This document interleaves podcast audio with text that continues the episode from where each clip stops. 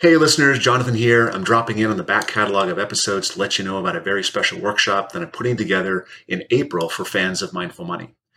In this workshop, I'm going to be covering the path to financial independence, or what we used to call retirement. I want to show you how to create an income stream that rises to meet your rising cost of living and lasts the rest of your life. I want to show you how to build a simple, resilient portfolio that requires the least worry and effort. This is how I manage my own money. And I want to show you how to manage and adjust income through a life of rising costs and volatile market. And as per usual, we're going to bring uh, the focus back around to those things we know add to happiness and support well-being when you do finally reach financial independence. You can register at the link below, courses.mindful.money forward slash mindful dash retirement dash review dash workshop. Thanks. I hope to see you in class when you said like what are you trying to solve? Well i mean there are so many isms in our country and you know mm. so racial equity is a huge one. Economic you know insecurity is another one you know gender. So like we're trying to make sure that our students feel whole no matter who they are and where they come from and what their circumstances are. Do you think money takes up more life space than it should on this show, we discuss with and share stories from artists, authors, entrepreneurs, and advisors about how they mindfully minimize the time and energy spent thinking about money.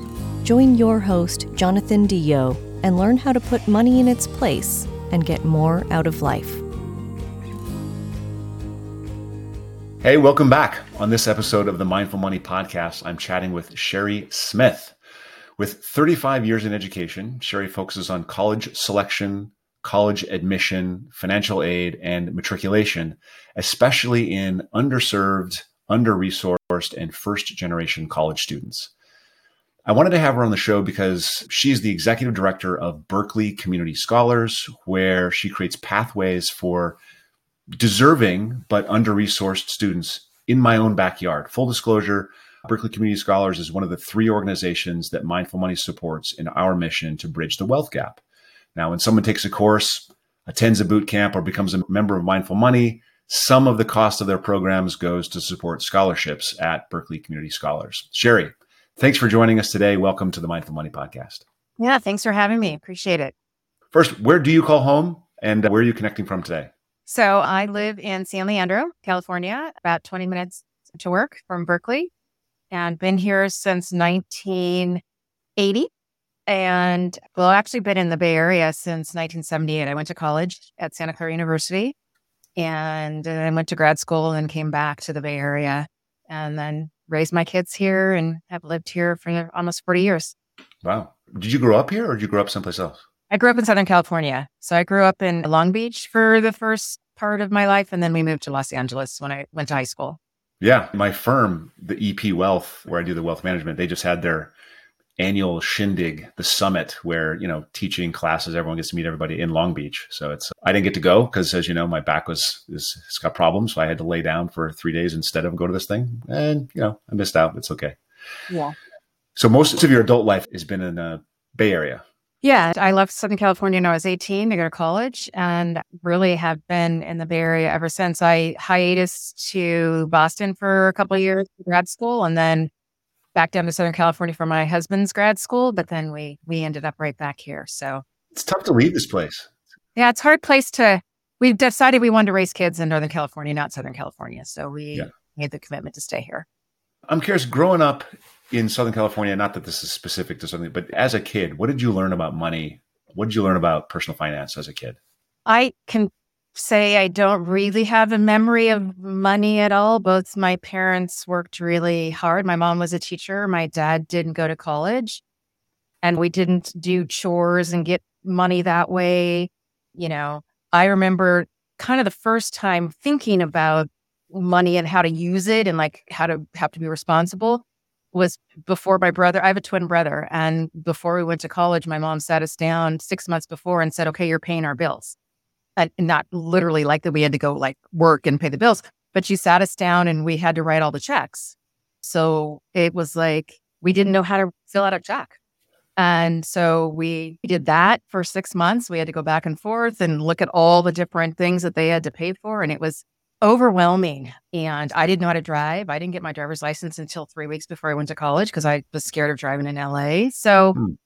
yeah, my parents took care of us. But I, and again, it was for me just now that I know, it was just, I don't know how they did it with the work that they did, but they did and they were incredible and were wonderful. And we had a great childhood. But now that I know and see what other people have had, it was like, wow, this was a very different life. I've never heard anyone say my parents sat me down before I went to college and for six months, you know, they had me write the checks and so that you could see every little expense. Because just for listeners who aren't of age, aren't as old as we are, there was a time when it all came out of the same checking account. There wasn't any, you know, PayPal or Venmo or it was all the checking accounts. You got to see it was all checks. Like there was no automatic payment or anything like that. So you saw every expense. Absolutely. You know, and there was no, you know, ATMs and, you know, you know, my mom every year for our birthdays would give us a bond.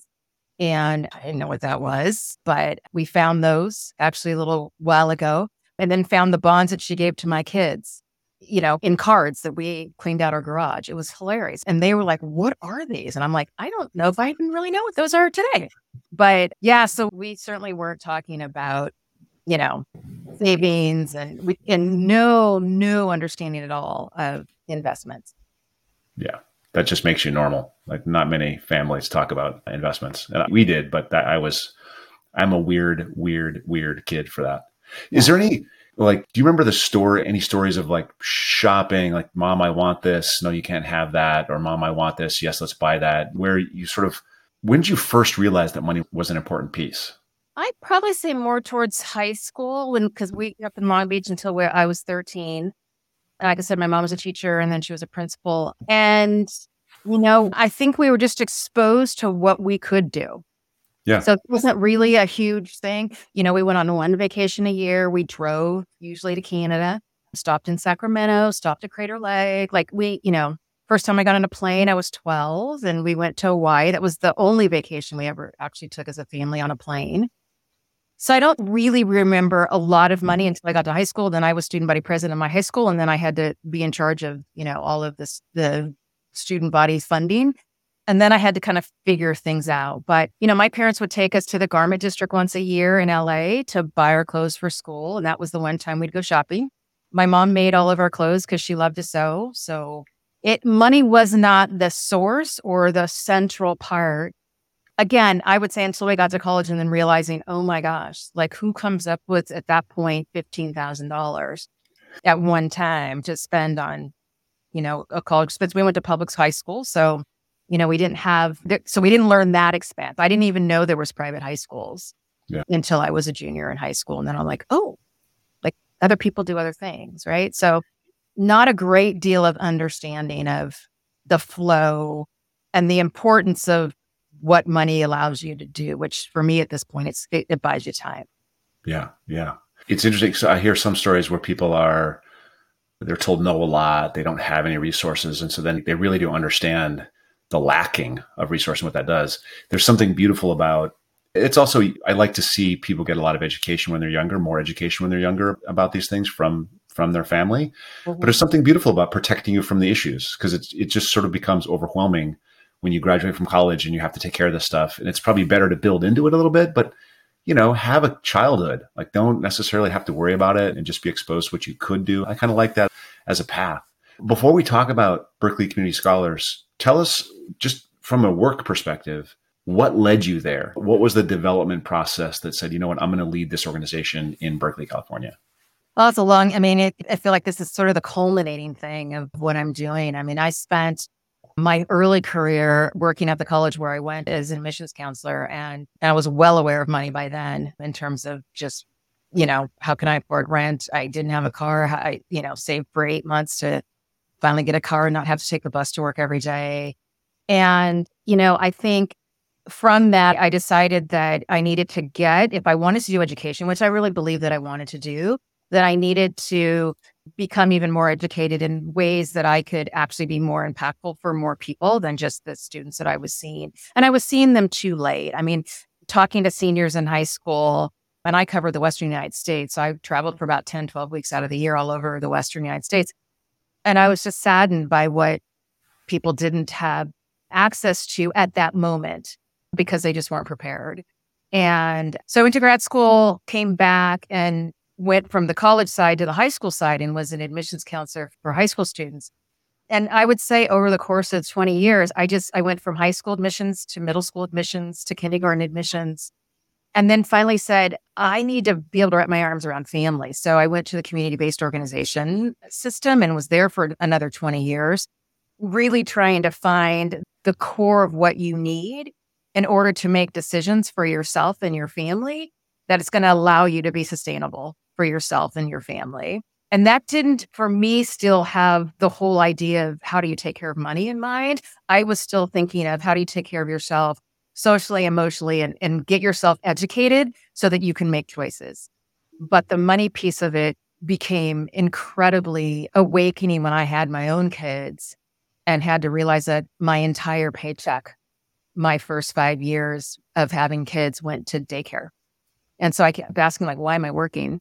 Because literally every dime, except I think $22 of my take home was paying for their hmm. childcare. And yet I couldn't afford not to work. So it was this weird, for me, that became this like, wait, how do people do this? How do you have food on the table? How do you live, you know, someplace? You know, how do you make sure your kids are fine during the day while you go to work? Like, how does that all work? So I became pretty astute at figuring out what I needed to do in order to make those things happen. And to this day, I am the person in the family. I old, old school. I have a notebook I write down every check number. I still write checks. I have what my balances are for every single bill that I do. I have probably 20 to 25 books.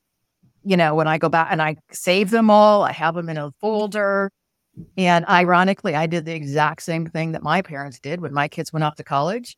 I made sure that they sat down and wrote the bills, and they absolutely hated it but because then they start feeling guilty.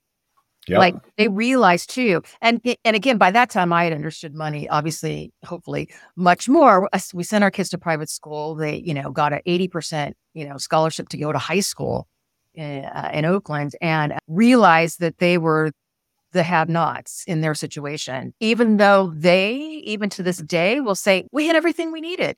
Yep. Because again, we because I was, and my husband similarly too. He was he grew up in Northern California with a, a parent that was a police officer and a parent that was a teacher. So again, we grew up similar economic stance. So there wasn't a lot of asking for what we couldn't have because we just you just knew that.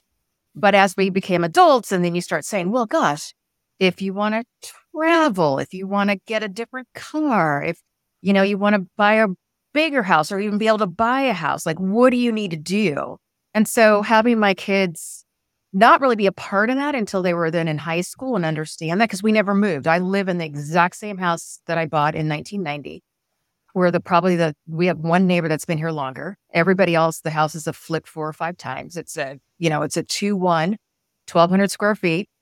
And, you know, our kids going to high school to private school, nobody came to our house because they thought they were coming to a scary neighborhood. So kids, we took our kids to everybody else's house in the Berkeley Hills and the Oakland Hills and, you know, Moran.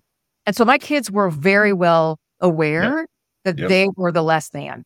but they didn't feel that way at home. And to me, that's what was important. And that's what I love about our program is that, you know, we have all these images and thoughts about how people feel if they don't have money, but the amount of love and support and care and kindness that families do for each other I think even more so when you don't have all these means is quite remarkable.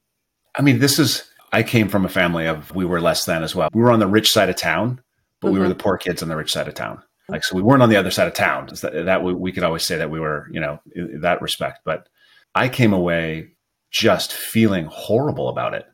And I had great know love for my parents and all those kinds of things but it's interesting how different people develop with similar backgrounds or you know what is the thing that makes somebody go a certain way? And it's and i, I kind of want to get into this when we're talking about berkeley community scholars because i know that creating more equitable outcomes is sort of the vision. It's sort of what your what the goal is with the providing of the scholarships. But could you just first of all describe fundamentally what the problem is that you're solving for with berkeley community scholars Well, it's multiple problems really that we're working on, but the simplest way to say is that we're trying to give all students an opportunity, particularly from Berkeley High. That's we are very Berkeley centric.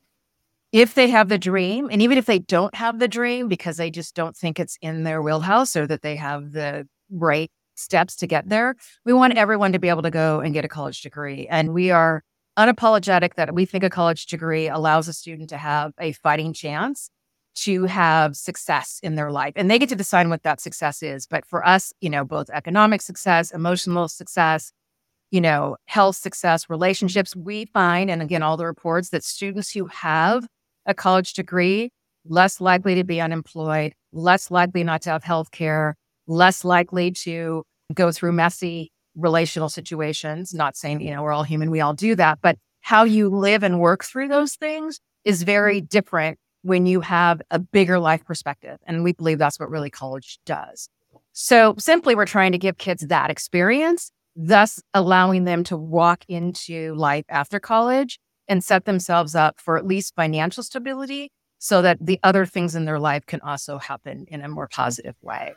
So you meet a bunch of kids, some of which think, you know, college isn't really in my future. It's not, it's, it's not, it's not even that they have thought about it and have decided it's not possible for them. It's just they haven't really even thought about it. How do you give somebody that gift of, hey, you can go to college? Have you ever thought about going to college? How do you how do you bridge that? Yeah, and, and again, that's a little bit of my dream. So to be honest with you, so we don't really get involved with the kids until they're seniors in high school. So they've already gone through that process. I mean, one of the things I'd like to do in the near future is get in and start talking to eighth and ninth graders but I'm also very careful not to step on toes of other organizations and also just the school systems that, you know, oftentimes have people coming in and then telling their kids all these stories. And then again, nobody else really being able to, you know, make the steps to actually allow that to happen. So, so when you said like, what are you trying to solve? Well, I mean, there are so many isms in our country and, you know, mm. so racial equity is a huge one. Economic, you know, insecurity is another one you know, gender. So, like, we're trying to make sure that our students feel whole, no matter who they are and where they come from and what their circumstances are. So, you know, I've made it real clear. I've been at Berkeley Community School since 2019. And, you know, I left a big organization that was serving a lot more kids and, you know, had a lot more money, but I was missing that interpersonal connection. And to me, that's what really makes it important. What makes it tough to do this kind of work, and particularly in the United States or California, even the Bay Area, is we became these boutique little organizations because we can only help so many kids depending on how much money we raise, right? And so I have it's another conversation for another day about how I feel about the nonprofit sector and the fact that, you know, those of us we have just keep chasing money all the time rather than actually doing the work. So, you know, I don't get to spend a whole lot of time at this point with kids but I have a great team. It's a small team of five that do spend time and then they call me in all the time. So I, I get my little, you know, fixes on that. But I wish I could spend even more time, but I've got to spend most of my time going and asking people to support us financially. And that's what other nonprofits have to do. And so you have a love for the cause that you do. And so for me, that's why I can do the work. This, I, you know, I'm not, you know, just asking people money for money for money's sake. It's like, hey, you want to help a kid? Great. If you don't, great. See, I'm moving on. I'm going to go find somebody else who does. And that's how I look at it. So it's not, I don't feel like, you know, I'm not this development person that, you know, goes from company to company or nonprofit to nonprofit. I have stayed very true to education. I've stayed very true to believing in helping the kids who are the most marginalized, who I want to give that fighting chance so that they can turn around and help, you know, the next generation or the next cousin or the next neighbor so that we can actually build a community that is really fair and sensible and caring for everyone. And so that's the big picture we're trying to solve in Berkeley Community Scholars is, you know, how do we make the city of Berkeley actually live what they think they live, which is like, oh, we care about everybody and everybody's the same and, you know, everybody has an equal opportunity because none of that's true. Right. You know, the zip code you live in makes a huge difference. What color you are makes a big difference. The gender you make, what lifestyle you lead. So none of that is super true. But when we have a kid that's wrapped around our services, we do everything in our power. And we're also really honest, like we're human, we're going to make mistakes and we're going to do some things that probably still make you feel less than. Call us on that. Call us in, not out, is the new kind of expression and hmm. let us figure out how together we can make this place better for everybody. So that's what called me to Berkeley. It's small enough that I could wrap my I can know, and I don't know all 125 kids right now, but I could. And I do get to see kids one on one every once in a while. And I do, I can wrap myself around a city that actually has the power and the potential and at least the intellectual desire to mm, actually mm. create an environment that is right and safe and fair and equitable for everyone who lives here. I don't want to ask the hard question. I'm going to ask the hard question because I think Berkeley, I love Berkeley. When I first came here, you know, as a student at the Graduate Theological Union, I joined 24 Hour Fitness and I was on a treadmill and next to me on a different treadmill was who's the short guy that was the uh, head of economics for Clinton, the economic department. It was, oh, I forget his name. It's just escaping me. Well, he was a, I was going to say rob somebody, but. Oh, anyway, so it's like you can go out in Berkeley and you can be. I play soccer with a Nobel Prize winner. Like I mm-hmm. play soccer with people that have won the Turing Award. It's it's just there's so much intellectual capacity and so many people have such big hearts. But then you look at the struggle that's gone on with Berkeley High for 50 years about the inequity of outcomes and based even with busing, even with all the things based on basically the zip code, or if you live in the hills or the flats, or south or north, like it, it makes a huge difference. So, can you just talk to some of those statistics around? And you probably know them specifically from Berkeley, but I'm also thinking nationally around college access, success rates, and just the inequality, you know, to start.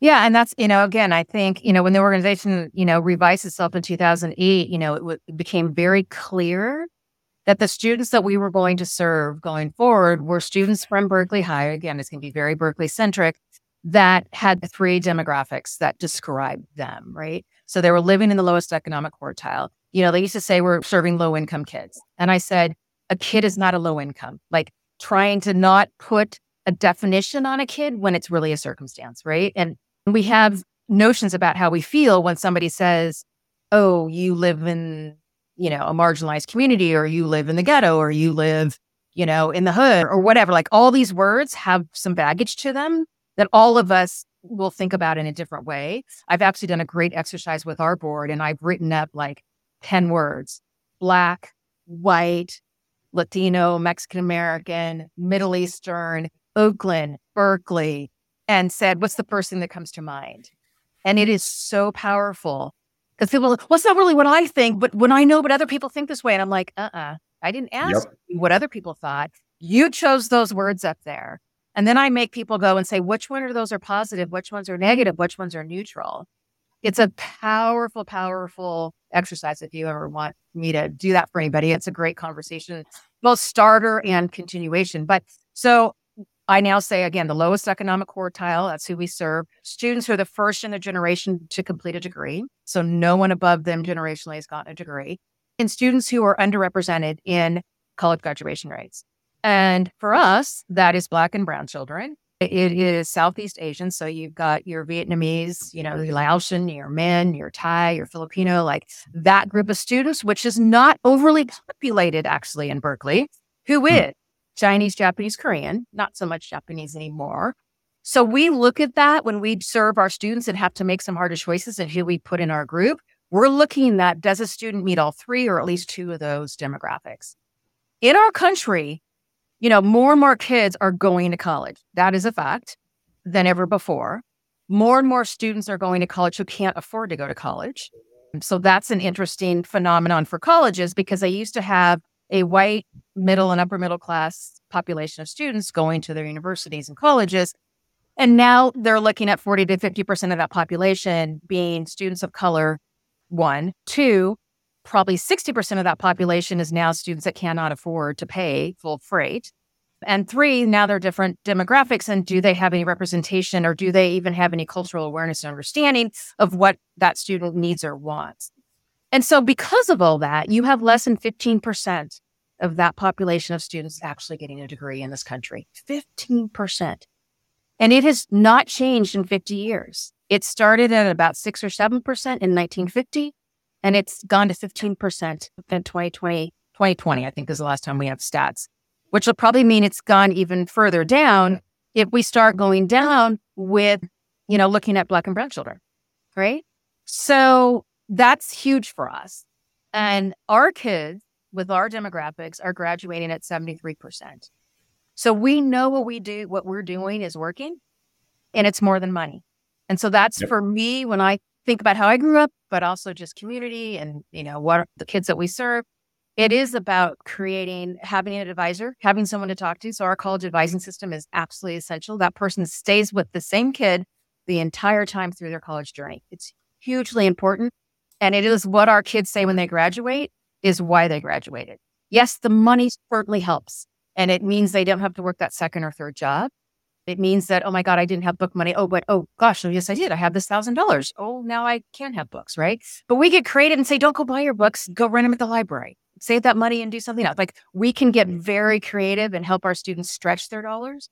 I would also say that our mentors, who again, people who live in the community for the most part, but you can also now live anywhere because our kids are all over the country and we do all this. We do a lot of remote work, right? Instead of face to face because our kids are all over the country. Having somebody who's not a family member, the thing our kids say over and over and over again, and you can notice I call them kids because I'm older, but is that having somebody believe in me when I stop mm-hmm. in myself. Yep. So when all these obstacles get in the way, you know, I get, you know, I can't pay my health bill. You know, somebody gets sick in the family and I have to go home and I have to stop out a year if, you know, I flunked my class because I couldn't find the books and they were all out of the library. And so I was just guessing, like, you name it, like the list goes on and on and on. You've got an advisor who's walking by you who's been through it as well, but it's going to help you go through that. You've got a community mentor that says, Yeah, God, I remember that happened to me too. Or, Wow, I never thought about that. I didn't have to think about that. How? Well, let's think about how we could maybe solve that, right? You have that. The third thing that we do is now career readiness because what we are finding is our students who are going to college, they're getting a degree. Okay. 75% of our kids walk out, have a degree, and they can't find a job and not find a job in their field that they got a degree in because they didn't play the game. They didn't do internships. They don't have networking. They don't have the ability to job shadow. So we create that for them with both our mentors and with our connections in the community so that our students have that middle class, upper middle class experience and can say, oh, yeah, I'm applying as an accountant. And oh, by the way, I interned at these two places and I can give me some problem sets. I can do that for you, right? Hmm. In real time, in a real situation, rather than, yeah, I took an accounting class. That's all I know, right? And so we're doing much more of that because our kids were like, I'm going to college, I'm graduating, and my best friend who didn't go to college is the barista at Starbucks. And now I'm working for them because that's the only place that I could go get a job. So I'm making $3 less an hour than they are. And they've been working five years more than I have. And actually, now they get to move out of their house because, you know, they've been working and, you know, they can be on their own. Or I'm going back to my childhood, you know, bedroom, just like so many other people are doing, right? And it doesn't really matter economically where you are. It's just hard to get out on your own in the Bay Area. And then the last, obviously, is our scholarship. So our scholarship is up to $16,000 over their college experience. And we also have the sidebars. So if a student gets an emergency, you know, student has a toothache, doesn't have a dentist, you know, needs to have a tooth pulled and needs to happen next week, they can come to us and say, I need $375. Can you help? I actually have a fund set aside called emergency funds. You know, I lost my job or I got laid off and I can't pay rent. You know, I need 800 bucks tomorrow. Can you help me? Right. We usually don't move that quickly, but within three, seven days, kids, it's a simple application. So it's not just like, call me, I'll give you the money. It's, hey, talk through this. So yep. they talk to their advisor, they talk to their mentor, then they get to me and I get a recommendation of how much we should give that kid. Okay. And the last is a finish line fund. So if a kid by the time they're in their fourth year of college realize I'm not getting there, I'm not going to graduate in June. I still need these five classes. I flunked these two classes. So I have to retake those before I can do this, whatever the case. And again, we know all this because we do academic planning with our students every year. We have a, we call it as a student education plan. And so I, my advisors can come to me at any time and say, ooh, looks like I'm going to have about 10 kids who aren't going to make it after four years. Or I've got five kids who are taking the year off because they just too much is going on and they've lost a sibling or, you know, their parents sick and they need to be full time care, like whatever the situation. Great. Pause, pause, pause and then call us back in the summer and we'll get you back going in you know the following year so we do all of that what are some like the unique things that uh, like i'm imagining first in family to go to college like my parents went to college they could give me kind of a story. This is, it's really tough. Make sure you got to be on the, the day to sign up for your classes. You know, it's going to be confusing. This is something you're going to run into. You may not get the class you want. This is what you think about. Someone that's never, like, how do they get that information? Is that something that the coaching gives them or is there other issues that they face as first and family? It's got to be pretty tough first and family going to college these days. It's really, really tough. I mean, what's really nice is most colleges have a first gen program, a first generation program. So there's an oh. actually an office there. Students can go and ask any question yeah. they want. I mean, they can do that anywhere in the college. But again, it's where do you feel safe and where do you trust that, you know, someone's not going to ridicule you or shame you or all those different kinds of things, which then get into the whole social emotional situation, right? So we are there. So our summer orientation is all about that. I mean, here's a glossary. What's a unit? I don't know. How many units do you need to graduate? What's a major? What's a minor? What's studying abroad? What do you mean? What's a portal? I have to like we literally break down and say this is what it's going to be. You're not walking through a high school door and having walking into your first class and they're just like, here's your book, here's this, here's your pen. Like, you know, you have to create the journey. So we do that. We have a pretty extensive summer orientation program. It's gotten smaller and smaller, but we do. And then we also have a mentor handbook. And so the mentor is also being educated and reminding them like, hey, in case you forgot, like, do you remember that you didn't know that you need to do this? We do newsletters every month. So, hey, don't forget your financial aid's due in two months. Get on it.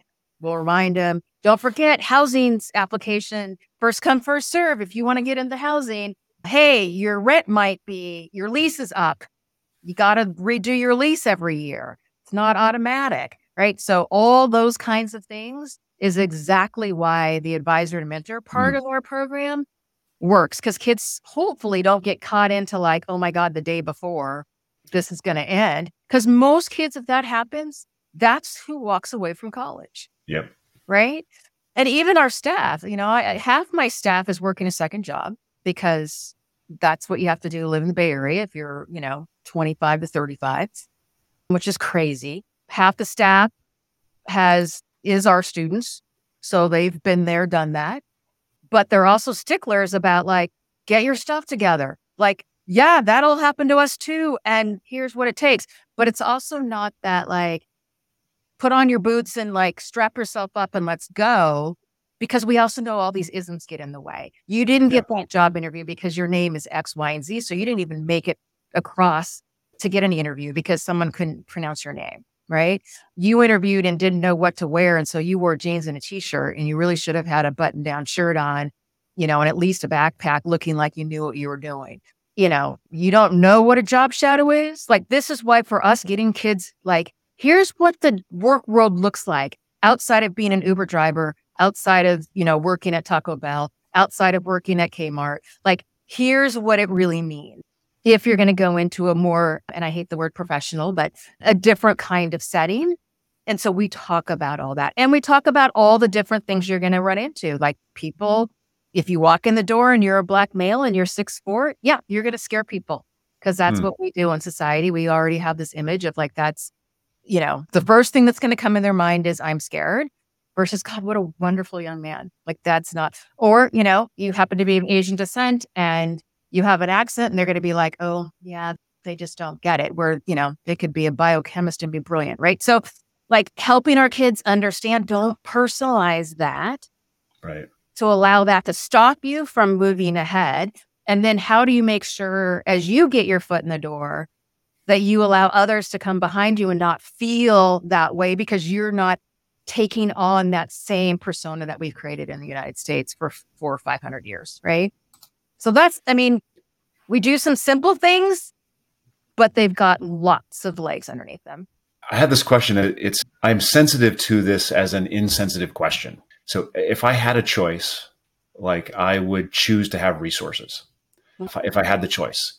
But I'm also I'm there's this quote from Warren Buffett, and Warren Buffett obviously is one of the most resourced people in the world, right? And he said something like, "I want to give my kids enough so they feel they could do anything, but not enough so they can do nothing. So there's th- that sort of suggests there's this fear of people that have money that their kids are going to be lazy do nothings, right? And I'm wondering if being under resourced, you end up with a benefit. Not and it's far it's underweighted relative to having resources, but I wonder if you have this, you know, ingenuity, resourcefulness, resilience in the face of difficulty that you develop because it's hard.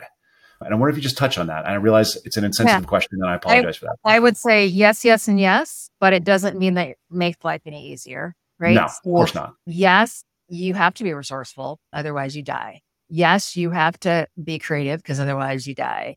You figure it out, and you have to figure out at some point how you emotionally deal with that once mm. you get out in the world and realize just the incredible disparity, right? Yeah. And it never leaves you. So, you know, I was talking to a board member the other day who happens to be an immigrant, been here for, you know, 40 years.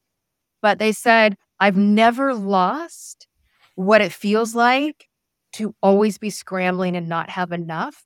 So I'm always holding on to more than I probably should because my fear is what happens when that all goes away. Right. And, you know, it's funny. We were just talking, my husband and I were just talking to our kids last night, and I have two daughters that are in their 30s and just both had their first children. And we were just talking about how different sort of the world is and how they want to live and how they want to grow up. And they both made the decision not to move back to California because they couldn't afford it. It breaks our heart. And that's true of so many other people. But I would say, like, talking to the board members, like, oh, yeah, that's too bad. Like, you know, I'm like, no, no, no. I don't get to see my grandkids grow up, not because by choice, but because they can't come back here and even buy our house of 1,200 square feet and San Leandro and live. Like, and they're both full time workers. You know, everybody's got a degree. Every one kid with a master's but there and one's a teacher and she just laughs. She's like yeah teachers what a joke like you know who cares? I still owe as much money to my college. It'll take me 20 years to make that amount of money in actually a paycheck right? I mean it's just you know when you talk about all the different things that we're trying to fight and what we do that's part of it. But yeah. it's so there's a great song by India.Arie that that I love to listen to and play with kids. That you know she goes travels and you know goes to places that have much more means than even our poorest communities in, in the US. And she was saying, in, you know, how much of it is a song and lyrics, but she was saying, you know, I met this young man, he was blind and, you know, had very little means and lived in a small village. And he was the happiest person I'd ever met because he just had that perspective of like, I'm so grateful for what I do have. And part of me is why we, you know, we worked our tails off to get our kids to have the life we didn't have. They traveled, our kids have traveled really all over the world, study abroad, you know, any vacations they've had, they've figured out a way to do it because it makes you see like you don't have to think about running water.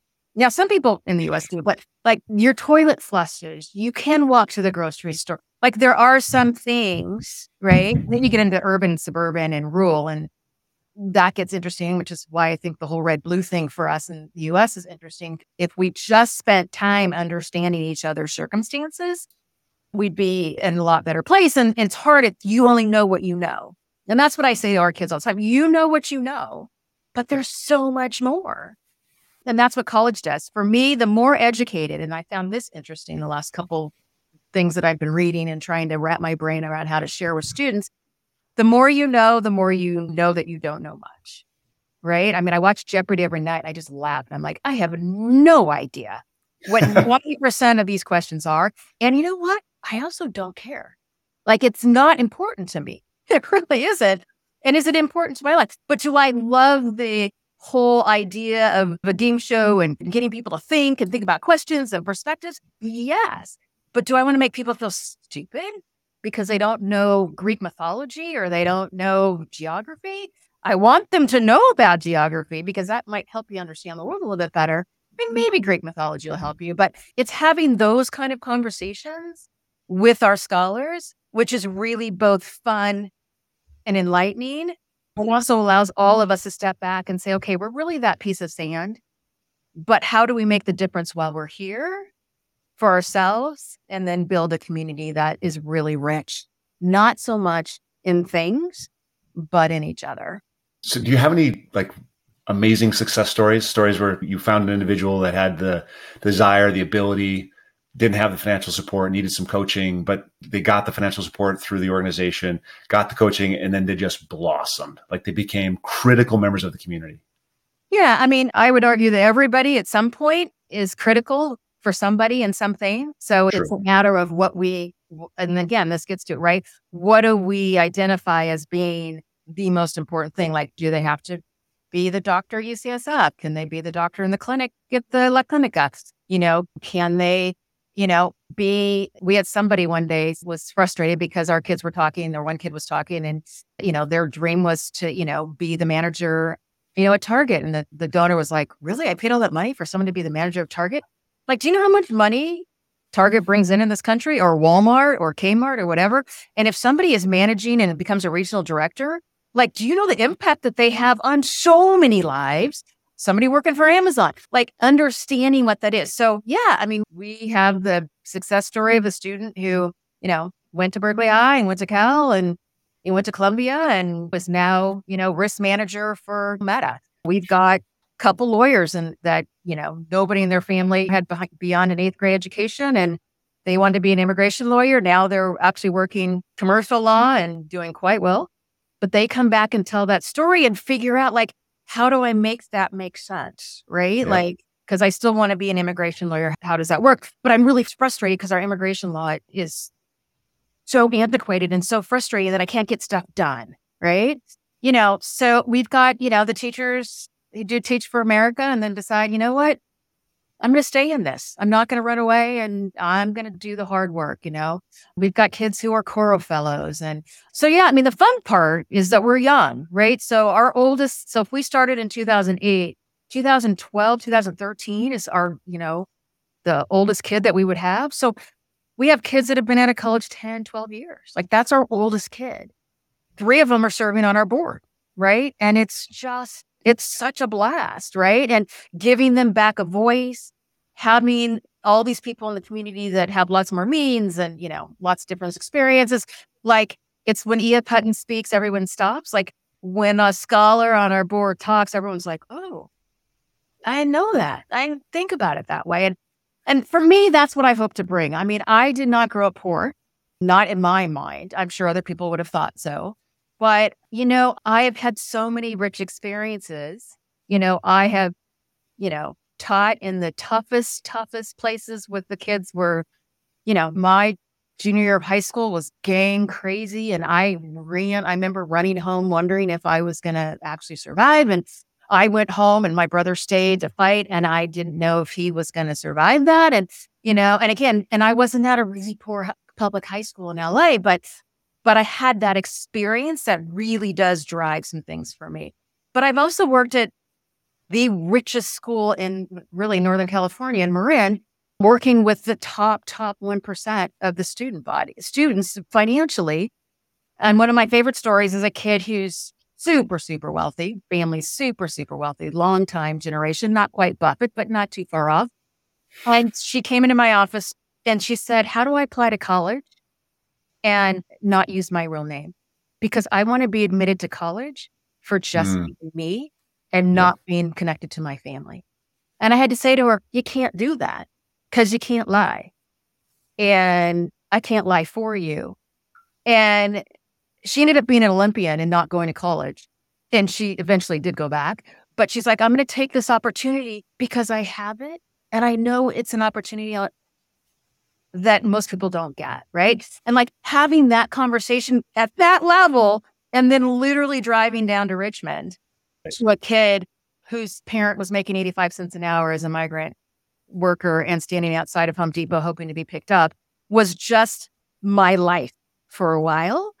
And so coming to Berkeley Community Scholars was like, okay, how do I wrap my arms around a place and a group of kids that I truly in my heart think that the entire city can lift up and have Berkeley be that place that everybody in the country wants to emulate and not be about 94705 and 94701 and 94712, right? Like, what does it mean? And it doesn't mean that everybody lives the same and lives next door to each other. I keep saying to the board, like, no matter what you do, none of our scholars can move next door to you. I can't move next door to any of you. Like I can't mm. go to live in Berkeley. Like it's not possible. That's okay. But understand that then are we both valued the same? Right. Or both respected the same, right? And there's kind of got to be a path like maybe not today, but maybe in the future, right? That there's got to be a path. Otherwise, it's not ever going to be equal. We're never going to get any closer. Right, right, right. And what you know, and so for us, talking a lot about equity and racial equity and, and gender equity, and it's you know, and family equity. Like, what does that look like?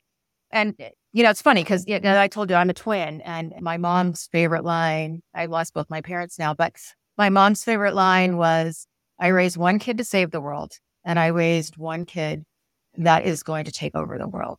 And it's very funny because he is, you know, very money oriented and he's an artist, ironically, and is a brilliant artist and is a commercial artist and is a techie and all those things and has done, you know, he wanted to be a millionaire by 25 and he, that probably happened for him.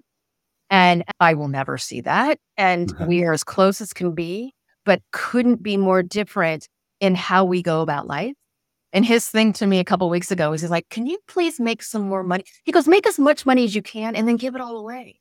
Like, yeah, that's what I hope for you is Sherry, like, make your money. Cause I've been offered lots of different opportunities. And I'm like, I, that feels yucky.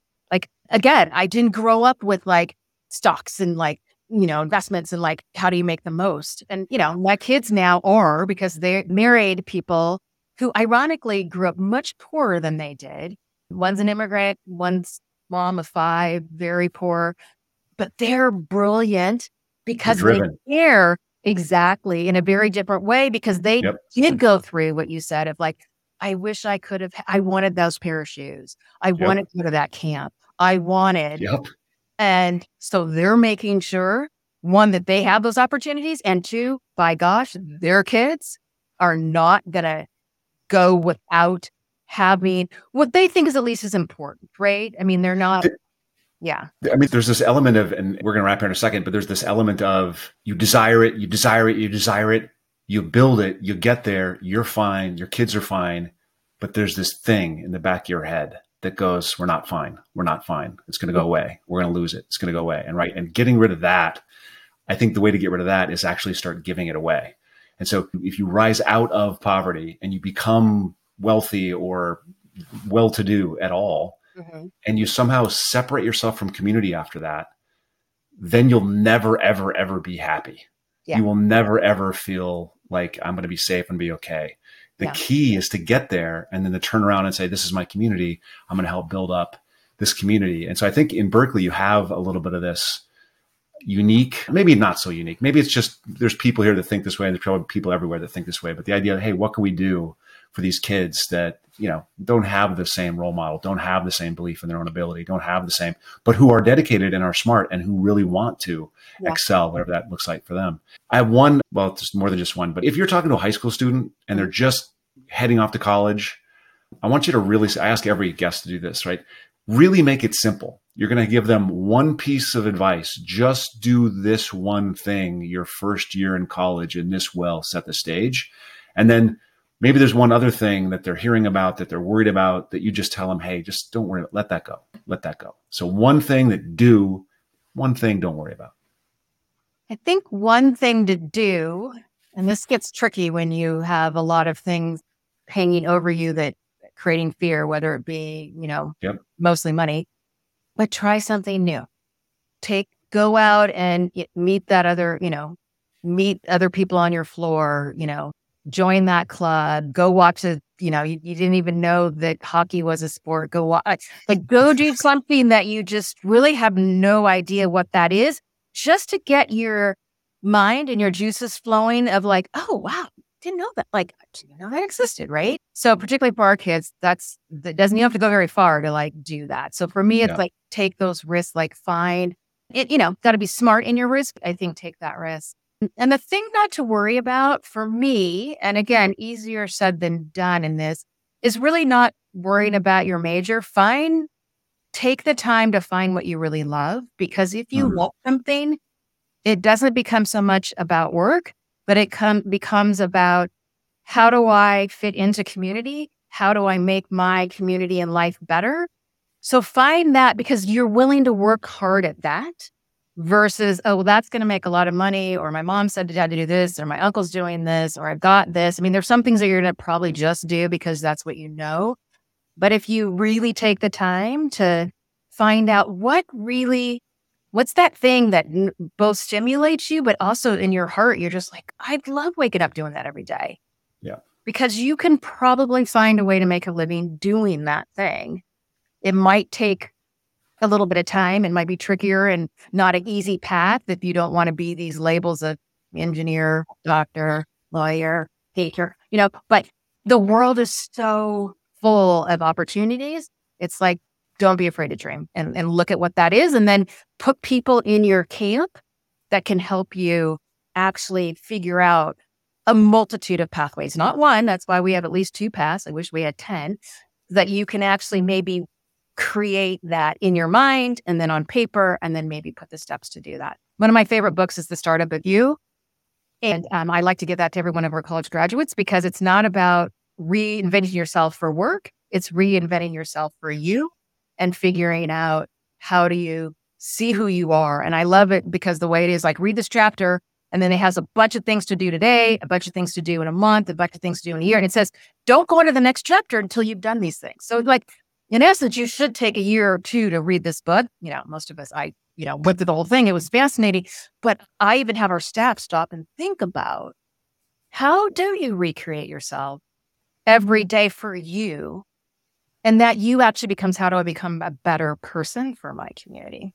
I'm just going to, a little quick aside here. There's this exercise that I do that's, and if you just think about it, every single night we go to bed, we have, we package up our insecurities and our, you know, mental attack, self attacking and all, and we put it in a little package and we put it next to the bed. And then we go to bed and we sleep and we dream and we have, you know, thoughts that are unlimited and we, and then we wake up in the morning and we grab that package of stuff and we put it back on. So one of the exercises is maybe not put one of those things back on maybe just leave one of those things next to the bed, let it dissolve for the day. Because at the end of the day, there's limitations out there, but many of those limitations are in here. And how do we get rid of those limitations? It's just, you know, that's the hardest part in my, you know, my estimation. It's like, how do you get rid of the stuff that you tell yourself you can't do? Yeah. Well, on the flip side, on the flip side of that, the thing, and I would say my kids do this, and I wish I had done this even with them. Every day they put a piece of paper in the morning when they wake up and in a gratitude jar. What am oh. I grateful for? What have, and every December 31st, they actually read all 365 of those together, the two couples. And it's wow, wow. that's, that's huge. Right. So that's- just think if we had every single kid in this country do that at night and that in the morning, what a different place we would live in. Gigantic change. Hey, is there, so we don't know who's listening. You know, this is going to go out in two, three weeks. We don't know who's going to be listening. What do you need at Berkeley Community Scholars? Well, our dream is to help all 125 kids who graduate from Berkeley High each year that fall into those three categories, right? Lowest economic, you know, first generation underrepresented. And right now we can serve somewhere between 30 and 35. So, you know, I wish we could say we could do this for free, but college isn't free. And, you know, paying my staff isn't free. We're not all, we, you know, otherwise I couldn't live here, right? So you know, we need to raise, you know, one and a half million dollars every year. And, you know, I'm finding each year it's harder and harder. This year we're almost a quarter of a million dollars short, which is why we can't select all the students that we'd like to. So that's one. I mean, that's a huge one. And and I won't say it's an easy one, but for people with means, it's like, you know, your extra 10 grand makes a huge difference for us. You know, your extra 20 supports a kid all the way through our program. So those things matter. But you know, other than that, you know, can you mentor a kid? Can you talk to a kid once a month and share some of the things, you know, that we just shared today? Can you be on a panel? You know, we do these career workshops, you know, and you sit down and you tell you tell the kids a story, not as necessarily long winded as we did, but can you just say where'd you start? How'd you get there? What class, you know, what do you like most about your job? Or can you let a kid job shadow, you know, for a year, for a day? What does it really mean to do that kind of job? Don't really know. Can you help me? So there's multitudes of from the very easy to the little bit more complicated to the like you want to dive in and really be part of our team? Then let us know and we can find a space for you. Great. Uh, and then how do people reach out and say hey someone wants to volunteer someone wants to be a mentor how do they find you? Where do they find you?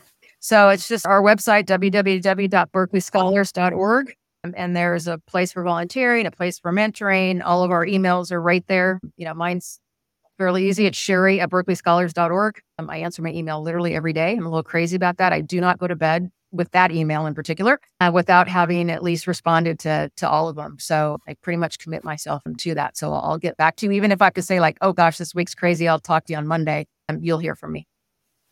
That's awesome. Thank you for sharing all that. One last thing, and that's we just want to loop back to the personal. And so, what's the last thing you changed your mind about? What's the last thing I changed my mind about? Probably what am I to do this afternoon? Like after doing this, do I take a break and read a novel because I just want to unplug, or do I, you know, go clean some part of my house since I'm working at home today? That's just, really. I don't know if that's a changing of the mind or if that's scatterbrained. I don't know which one. Which one is that? yeah. Sherry, thank you so much for coming on. All that stuff's gonna be in the show notes. I really appreciate it. And uh, you know, those folks who are listening, uh, go check out Berkeley Community Scholars, especially if you're a locally local Berkeley, Oakland, Richmond resident and have you know you have skin in the game here. I appreciate it. Thanks very much, Sherry. Thank you so much. Thanks for listening. Full show notes for each episode, which includes a summary, key takeaways, quotes, and any resources mentioned, are available at mindful.money. Be sure to follow and subscribe wherever you listen to your favorite podcasts. And if you're enjoying the content and getting value from these episodes, please leave us a rating and review at ratethispodcast.com forward slash mindful money. We'll be sure to read those out on future episodes.